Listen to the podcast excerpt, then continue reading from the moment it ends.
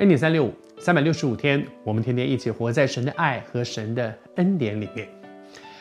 这段时间我们在分享神对这些法利赛人、对这些文士的一些责备，主先指出他们的问题到底在哪里？他们的问题在哪里呢？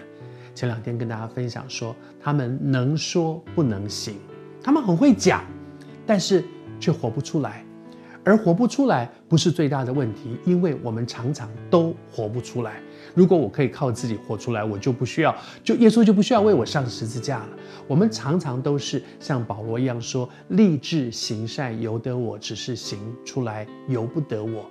但是法利赛人更大的问题是说，他从来不立志行出来，他就不要，他只是想要做给别人看，他只是很希望站在那里讲的时候，别人他说，哦，你讲得真好。我还是说，其实我我自己的很多的服事也都是在台上的，是容易让别人看见的。我常常被神提醒说，寇小恩啊，你的服事是不是能说不能行？能说你根本没有打算要好好的去行，你的服事是不是只是为了做给别人看？求主帮助我们，恩待我们，让我们的心不断的被神调整。我们更在乎的不是我们说多少，而是我们可不可以靠着神的恩典，把我们所教导的这些先教自己，靠着神的恩典可以活出来。也求主恩待我们，让我们的服事不是只有在台上的，不是只是在明处，不是只是让别人看到，不是只是希望别人看到的。求主帮助我们。而接下来呢，神责备又继续，耶稣继续责备这些法利赛人说，他们喜欢在宴会的场所里面，都是要坐在那个最大的位置，然后被尊荣。哇，这些人了不起，哇，你们好棒。他们喜欢得从神来的一些荣耀，然后呢，他们又很喜欢走在路上的别人说叫他拉比啊、哦，跟你请安，拉比。拉比就是老师的意思。其实门徒也叫耶稣拉比嘛，因为他们就是老师，拉比就是老师、师傅。